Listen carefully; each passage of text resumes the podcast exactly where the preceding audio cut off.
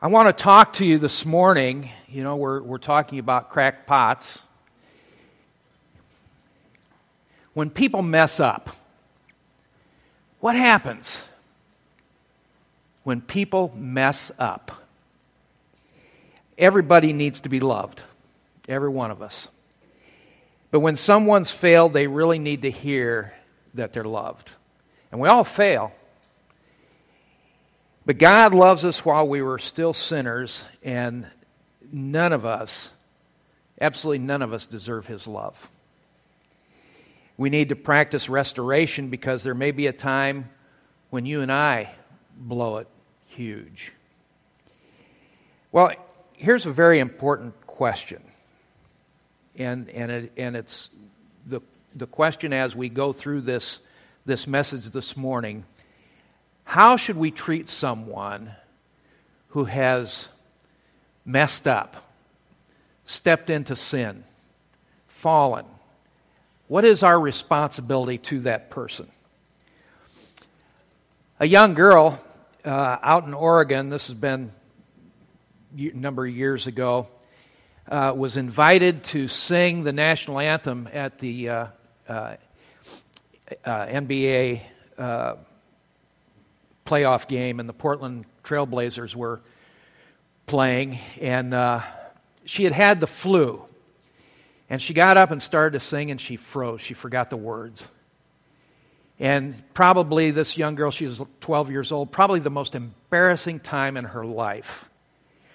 The coach at the time, and I'm sure that if, if you guys are anywhere near my age, uh, or you're a, you're a uh, sports buff remember Maurice Cheeks. Maurice was a uh, forward for the 76ers for 15 years. Well, he was the coach, the head coach for the Portland Trail- Trailblazers. And this little girl was, the spotlight was on her, and uh, Mr. Cheeks got up and went beside her, put his arm around her, and started singing the national anthem with her. And it only took a few seconds for her to, to get rid of that feeling of, of discomfort, and they started to sing together. And then the crowd began singing the national anthem with it. She had those people standing on their they they had them standing on their feet singing. She messed up but fortunately, there was somebody there to help her recover, and she finished strong. Wouldn't it be great if we as Christians had that same attitude? Amen. When a brother or a sister falls, that we're there to help them up, help them to finish strong.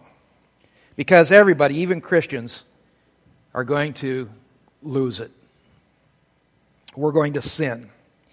And when Christians sin and it becomes public knowledge, we often refer to them as, as fallen. Well, they haven't fallen from salvation. They've, they've fallen. Thank you, Jeremy. Appreciate that.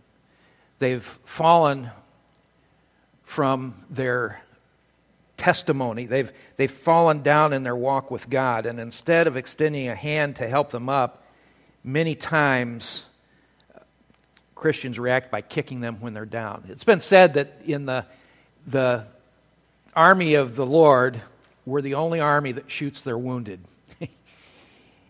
we find some strong words in 2 Corinthians how, on how we should treat a Christian who's taken a sin tumble. Uh, open your Bibles or read on the, on the projector with me. 2 Corinthians 2 5 through 11, and I'm reading from the New Living Translation. Paul writes, I'm not overstating it when I say that the man who caused all the trouble hurt all of you more than he hurt me. Most of you opposed him, and that was punishment enough. Now, however, it's time to forgive and comfort him. Otherwise, he may be overcome by discouragement. So I urge you now to reaffirm your love for him. I wrote to you as I did to test you and see if you would fully comply with my instructions when you forgive this man, not if you forgive this man, when you forgive this man, I forgive him too. And when I forgive whatever needs to be forgiven, I do so with Christ's authority for your benefit, so that Satan will not outsmart us, for we are familiar with his evil schemes. Trust God will bless the reading of his word this morning. When we study the Bible, we should ask three questions. three questions. What do the words mean to the people that were addressed at the time this was written? You know, this, this is written for us, but this wasn't written to us. This was written to a group of believers in the city of Corinth. The second thing, what are the principles revealed in this passage that apply to us today and to Christians everywhere, not just in the, in the Near East? And how do these words and Bible principles apply to me personally?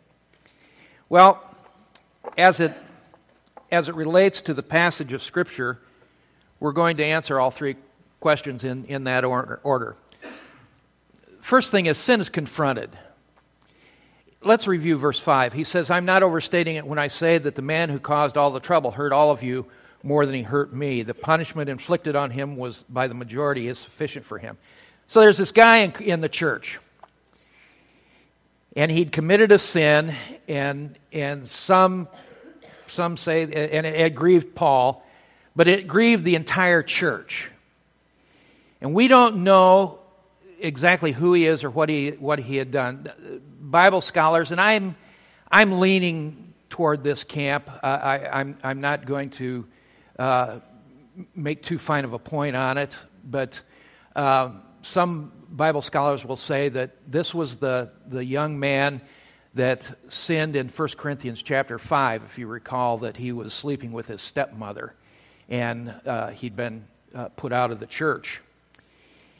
Um, but he'd been confronted by a larger group because Paul mentions the punishment inflicted him inflicted on him by the majority. So the word majority might mean there is some kind maybe some kind of a vote taken based on, on what uh, Jesus taught in Matthew 18, there are times when issues like this should be addressed by the larger group. You know, Jesus taught there's three steps that need to be followed when a brother or sister is confronted on sin.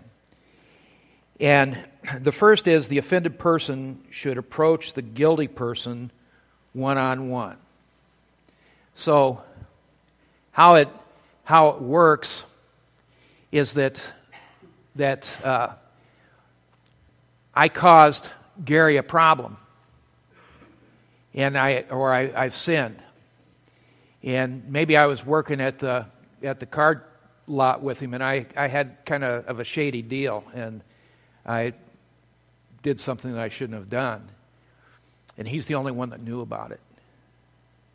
And so he comes to me as a brother in Christ and says, John, this is what happened. Don't try and deny it. I got the proof right here. And so if, if I repent, a, a brother has been gained. I can be restored. But what if I, if I say, like this young man in 1 Corinthians said, you know, go pound sand, fella? Then if the guilty believer doesn't respond, Gary should, have, should take uh, Jeremy with him to come to me and to request that uh, the issue be settled that I would repent. I'm telling you, if, if that ever happened to me, I would, I would fall down at your feet in repent. I, I don't, I, I just, that would, that'd kill me. And then if two of you came at me, and this crowd, all six of you would be coming after me. Well, thirdly, if the guilty person still doesn't respond positively, the issue is brought before the church, exposed, and the person be put out of the church. In fact, when you look at 1 Corinthians, Paul says, don't even have, don't have fellowship with him. Don't even sit down and have a meal with this guy. He says that if he doesn't listen, we're to treat him as a pagan or a tax collector. Treat him as an unbeliever. Well, truthfully, if a person doesn't respond after these three steps, there's a good chance that he may not really be a believer. And you may be wondering if we still follow that procedure today in this church. I tell you categorically, without question, beyond a shadow of a doubt, take it to the bank, we practice church discipline. It's ugly, it's painful, it's biblical, and we do it. Our leadership is commanded to, uh, to obey all the Word of God, and the steps that Jesus outlined work just as well today as it did 2,000 years ago. so, this may have been a public warning for this young man to repent, or it may have been a public rebuke or a censure. But as we'll see in the next point, whatever they did worked. And this young man repented. Put yourself in that position. How would you respond? When the deacons or the preacher comes knocking at your door and say, you know, we've got a problem here, and it's done very privately, what would you do? I believe that my brothers and sisters that, that I'm serving here would repent. But that brings us to the, to the second point here. And the second point is the guilty repent. And that's what happened. In, in Corinth, the guilty person was lovingly confronted by the group and he repented. Lovingly, lovingly, did I say lovingly? Confronted and he repented. We see this in verse 7. You ought to forgive and comfort him. Huh. You miserable egg sucking dog. You want me to comfort? You want me to comfort you? You're a low life. You're worse than a low life. okay. Love, love, hug, hug, kiss, kiss. And we comfort we restore. We set this brother up back on his feet, and when he's repented, we don't bring it up anymore. He's restored. And we're going to talk about this restoration. The key phrase here is, is uh, uh, you ought to forgive him so that he will not be overwhelmed by excessive sorrow. Uh, the, the key phrase here is excessive sorrow. The man at fault has expressed sorrow over his actions, and Paul said that it was time to forgive him so that he wouldn't experience an overload of sorrow. It's a direct correlation between, there's a direct correlation between sorrow and repentance. And sorrow is going to bring you to that point of repentance. The Holy Spirit starts working you over, and if you truly are being, uh, being assessed and addressed by the Holy Spirit, He's going to drag you through a knothole backwards. It is not pleasant. And we use we use the term and it's worn out. I'm sorry. We use it from everything from I'm sorry we're out of peanuts to I'm sorry I knocked the soft drink over into your lap. You know, it's I'm sorry. But the words I'm sorry originally meant meant I'm experiencing sorrow for what I've done. I'm sorry. And if you can come to that place of, of using that, that definition, I think I'm okay with it. I'm sorry. I'm experiencing sorrow over what I did. So the Bible teaches that godly sorrow produces repentance. And this kind of worldly sorrow that doesn't, uh, this, there's a kind of worldly sorrow that doesn't lead to repentance. Uh, I'm sorry might be, I'm sorry I got caught. I'm sorry that you, uh, you're bringing this, this up to me right now.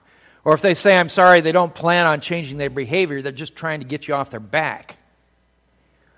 Godly sorrow always produces repentance. When a person truly repents, their heart is broken over that sin. In commenting on this passage, uh, the writer, uh, preacher, uh, commentator Ray Stedman wrote This man had repented. He had admitted what he did was wrong. And that's what repentance is. The sign that you really see that what you did was wrong is that you begin to see the hurt that you've caused by it. And he continues, and it creates a sense of sorrow that you have been the instrument by which many have been damaged in their faith or in their feelings. Therefore, the mark of true repentance is sorrow. Maybe there's a young man or a young woman that has looked up to you and you've kind of been their mentor. And you have, have, have taken that dive into sin. Think about the sorrow you caused that young person. Think of the sorrow that you've caused our Lord. And you're going to be able to start grieving over the sorrow that you're causing yourself because of that sin. So, the mark of true repentance is, is sorrow. The third thing is seek to restore those who have repented. Seek to restore those who have repented. Here's the answer to the question about how we should treat people who've messed up seek to restore those who have repented. The, the paraphrase of verse 7 says, Now is the time to forgive this man and help him back on his feet. If all you do is pour on the guilt, you could very well drown him in it. Some of the Corinthians believed that the individual who had sinned need to suffer further before being restored. You know, they, they say, you know, that, that scoundrel doesn't need to be restored. He needs to stew in his own juice a little bit. There's, there is no reason. He hasn't repented, that rascal. And you set yourself up as the Holy Spirit. And Paul disagreed and he insisted that, on the contrary, the Corinthians should rather forgive and comfort him. And his pain had brought him to repentance, and now it's time to restore his joy. Now it's time. Okay, you've confessed it. You've confessed it to the Lord, and you're, you're, you're admitting it to your brothers and your sisters. And you've asked for forgiveness. You've repented. And the church cannot set arbitrary limits on grace and mercy, friends. It cannot reject a truly penitent individual, no matter how serious the sin was. Now, are there consequences? Absolutely, there are consequences. Absolutely. If, if the sin was of such a nature that disqualified you from holding an office in the church, you won't hold an office. You still can worship. After you've repented, you still can worship. Yes, we'll restore you, but we're not going to restore you to that, to that office. How many times have you heard of a pastor who runs off with the church secretary? Now, the cool. I run off with the church secretary every night. I even sleep with the church secretary. Uh, don't tell my wife. That is, that is the, the, the fail safe for guys who are in the ministry. If they can have their wife serve beside them, it, it is that she holds you accountable and you're not gonna you're not gonna get into trouble. But so many guys, you've heard it time and time again, haven't you? Of, of, of these guys who, who something's going haywire at home and they run off with the, the piano player or the, or, I'm going to say the organist because we don't have one. but, or, or somebody. And, and they get caught or they just come to their senses, they repent, they ask forgiveness, they ask to be restored and the church will restore them. But that man will never biblically hold the office of pastor again. He has disqualified himself. So there are, and we're not talking about, I'm naming the sins that disqualify you from, from uh, serving. But there are, what I'm, I'm saying is that there are consequences for sin. For the Corinthians to not forgive the repentant person could be, would be sin and bring God's chastening on them too. Unforgiveness would also render them unfit for worship. We see that uh, when in, in Matthew, when, when Jesus talks about uh, someone who is wanting to present their offering to the altar and they have something against another brother, they're to go and make amends and then come back and present their offering. So when a brother or sister has sinned and sorrowed and repent and then sorrowed and repented, our only goal is to restore them, and that means to restore them to fellowship and usefulness. Sadly, it seems that more churches practice rejection rather than restoration. The Bible clearly teaches the beautiful process. Let me read Galatians 6 1 through 2. It's a beautiful. This is one of the most fantastic verses of Scripture, portions of Scripture. Dear brothers and sisters, if another believer is overcome by some sin, you who are godly should gently and humbly help that person back onto the right path.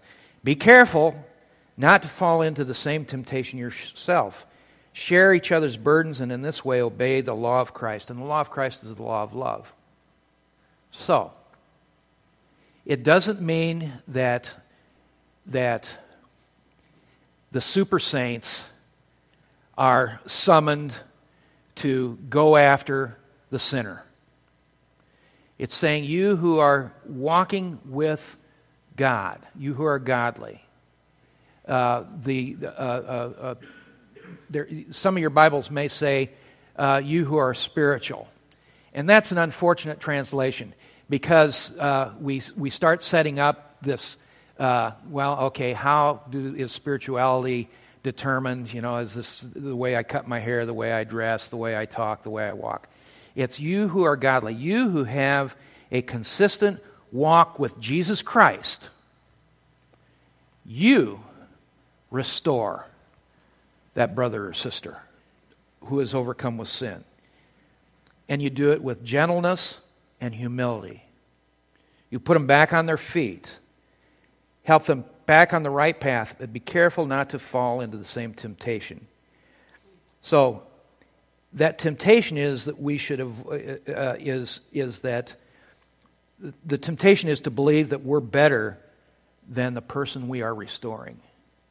You know, I'm I'm Holy Joe, well, Holy John, and and uh, uh, because you are down here groveling in your sin, I somehow am better than you, and and that's that's the temptation.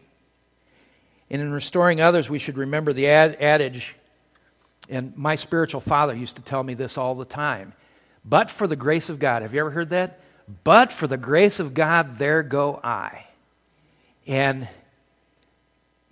but for the grace of God, that's where I used to be. And, and God has restored many of us.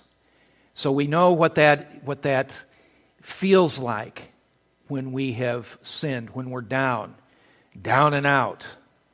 And, and, uh, and we're, we're, we've been down so long it looks like up. And yet, the spiritual man or woman of God, that the, the godly man or woman, reaches down and helps us up, helps us back onto that path. So, according to the scripture, these two things involved in restoration forgive them. Why? Because we've forgiven, been forgiven. And love them because Christ first loved us. Some people say that forgiveness is a choice, but as a follower of Christ, we really don't have a choice in the matter. Forgiveness is obligatory. Forgiveness is a command. You might be tempted to think or say, he doesn't deserve forgiveness. He doesn't deserve to be forgiven. Well, that's not that. We're, we're, not, that, we're not the judge and the jury here. The reason we forgive others is because Jesus has forgiven us. Over in Ephesians 4:32, instead, we used to tell this to our girls all the time: be kind to each other. Uh, the girls would be scrapping and fighting and snorting and growling, and you know how you know how girls are. And uh, you who have daughters, yeah, they can they can be gnarly little beasties. Be kind to each other, tender-hearted forgiving one another just as God through Christ has forgiven you. So be kind, tender, and forgiving. That's our attitude as brothers and sisters in Christ. Amen? Let me show you three promises of forgiveness. Three promises of forgiveness. These are, these are good. I won't allow our relationship to be governed any longer because of what you did. I will treat you as if it never happened. Like I'm giving Joe the business, and I was rebuked by my sister back there. I've given you the business, and but I won't allow our relationship, because whatever happened, uh, be governed any longer because what you did. I'm going to treat you as if it never happened. So that means we are restored. Our relationship is good again. The second thing, I won't pass this information along to anybody else. It's between you and me, brother. This applies when the issue is between two people. But in the case of the man in Corinth whose sin was known by the group, it means we promise that we're not going to bring this up again and talk among ourselves about what happened. And we're not going to talk about it outside of our group. And the third thing, I promise myself that I will repent, I will, that, I, that I will repeat the act of forgiveness every time the issue resurfaces in my memory.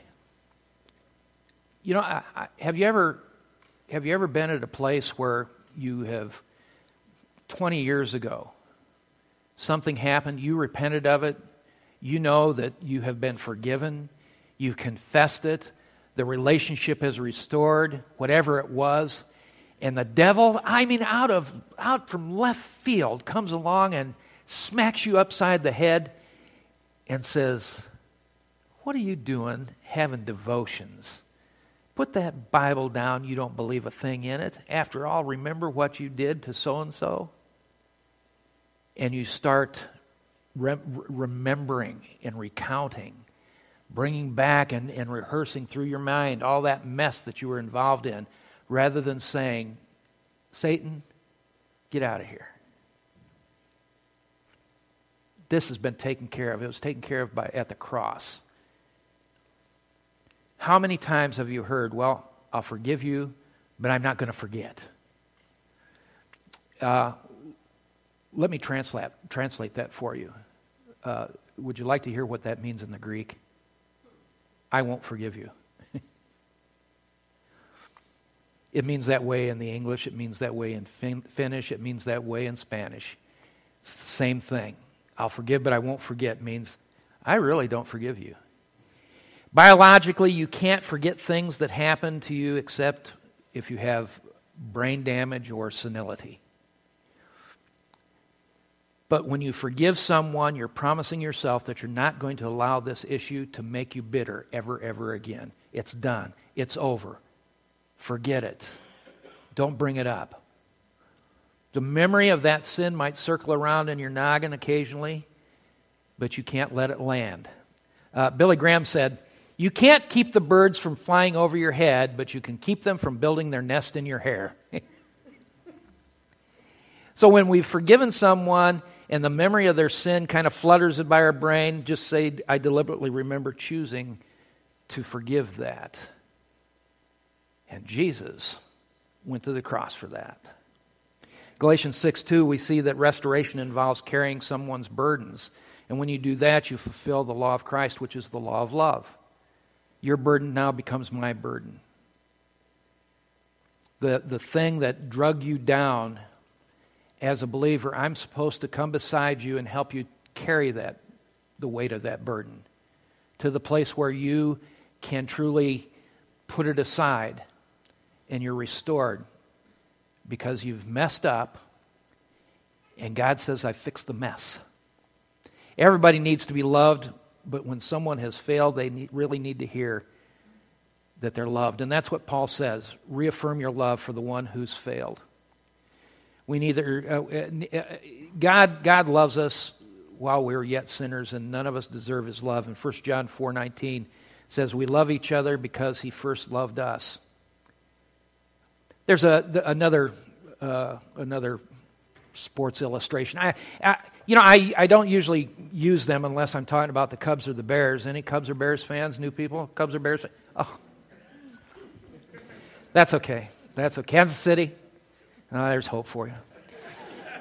Tom Osborne was a phenomenal coach, godly, godly man, still is, uh, of the Nebraska Cornhuskers. Any Husker fans? No? Oh, yeah, very sure. Okay. Um, they were they were having a, a, rough day, and he told his, his none, nothing was working, and, and Osborne told his quarterback, call plays seven and eight, which were running plays, left and right. And the, uh, the opposing team caught on, and so it wasn't working. And so uh, the quarterback called a play on his own 16 bootleg, which is a pass. He rolled to the right, tossed the pass for a touchdown, and win as time expired. And Osborne asked his, co- his quarterback, he says, You know, why did you call that play? I, I, I sent a play into you. He says, Coach, you sent it in too late. Well, but why 16 bootleg? He says, Well, you know, you had seven and eight. You kept on calling seven and eight, and uh, I just I just figured that there was something that you had in mind. So I added seven and eight, and I came up with 16. So 16 bootleg.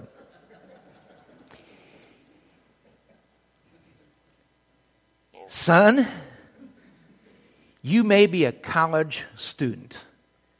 You may be in your junior year. You may be an economics major. But you are dumber than dust. Seven and eight is 15. And he looks at the coach and he says, Gee, coach, I guess if I was as smart as you, we wouldn't have won. you know, we can make mistakes and still win. We can make mistakes, we can mess up, and still win. That's why we need to practice restoration. The last thing restoration disrupts Satan's plans. So, Satan, you, we, we forgive, so Satan will not outsmart us, for we are familiar with his evil schemes. Paul stressed that the Corinthians must forgive and restore the repentant individual so that no advantage would be taken of them by Satan. You know, what, what's Satan called? One of his names is he's called the accuser of the brethren. He delights in accusing us. He jumps up and down doing backflips when a Christian sins. I hear music. He loves it. And yet, we're told we don't want to give him any, any room to, to wiggle here. The word for the devil's schemes or sly ways is the word methodia, and we get our word method from it. You know, he, he has two major, major methods are to divide and conquer and tell lies. That's, that's Satan's MO. He attacked Eve in the Garden of Eden when she was alone. He fed her a lie. And, and if you eat this, if you, if you touch this fruit, you're going to be, you'll be like God. And the devil isn't very innovative. He still uses the same methods he used in Genesis 3. That's why the Bible says, Do not let the sun go down when you're angry, and do not give the devil a foothold. Boy, you know, you go to bed when you've, when you've had a, a problem with, with, your, with your spouse, and you haven't kissed and made up and I, I guarantee, I don't know, maybe you're not like this, but I have a miserable night's sleep. But I'm not, she was the one that started it, so why should I, why should I say I'm sorry? You know, it was the woman you gave me, Lord, that causes, uh, causing all this. Exactly. I like that. That's, a, that's, that, that's that note. Ephesians 4.26 says, don't, let, don't sin by letting anger control you. Don't let the sun go down while you're still angry, for anger gives a foothold to the devil. So when you stay angry with a brother or sister in Christ, that animosity gives Satan access to your mind.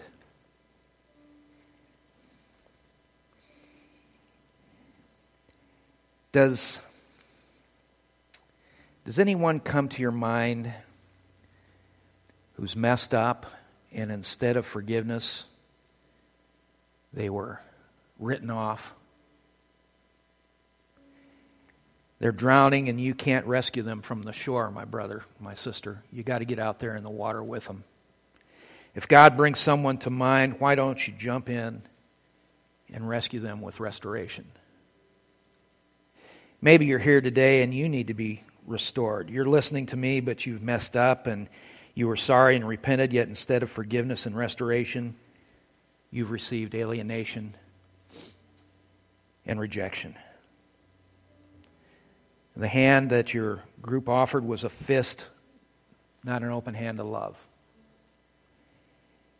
You still love Jesus as much as ever. It's just that God's children have failed to restore you. So remember the name of this series, Hope, Hope for Cracked Pots. All of us have some cracks. All of us have some nicks and dents and, and broken pieces. And you may feel that you're on the sidelines, but God can get you back in the game, and God wants to restore you. And in the name of, of the Lord Jesus Christ, I declare that you are forgiven and you are healed because of the blood of Christ at the cross. This church is far from perfect. There are people, though, that are here who are willing to accept you and love you. We specialize in loving warts because we all have them. So, you know, if this is touching you in any way, let the Spirit of God heal you and allow the people of God to love you. And may God allow our church to be a haven for restoring cracked pots. And may we become known as the fellowship of restoration. Let's pray. Lord Jesus, I, I do thank you. I thank you for reconciliation. I thank you for restoration. Lord, it, it wouldn't be possible without the cross. And if there's one here today, Lord, that doesn't know you as Savior, may this be the day that they say, I need to be fully restored, Lord. I don't understand it all, but I ask that you would forgive me of my sin. I believe that you died for my sin, and I ask you to come into my life and save me. And I believe when you went to the cross, you did it for me, that I could live forever with you. And I thank you for that. If you prayed that prayer and you never have before, come see me or, or one of the leaders, and we'd like to share with you the, uh, that, that wonderful gospel that you've responded to. That you're restored, made whole, and ready to serve again.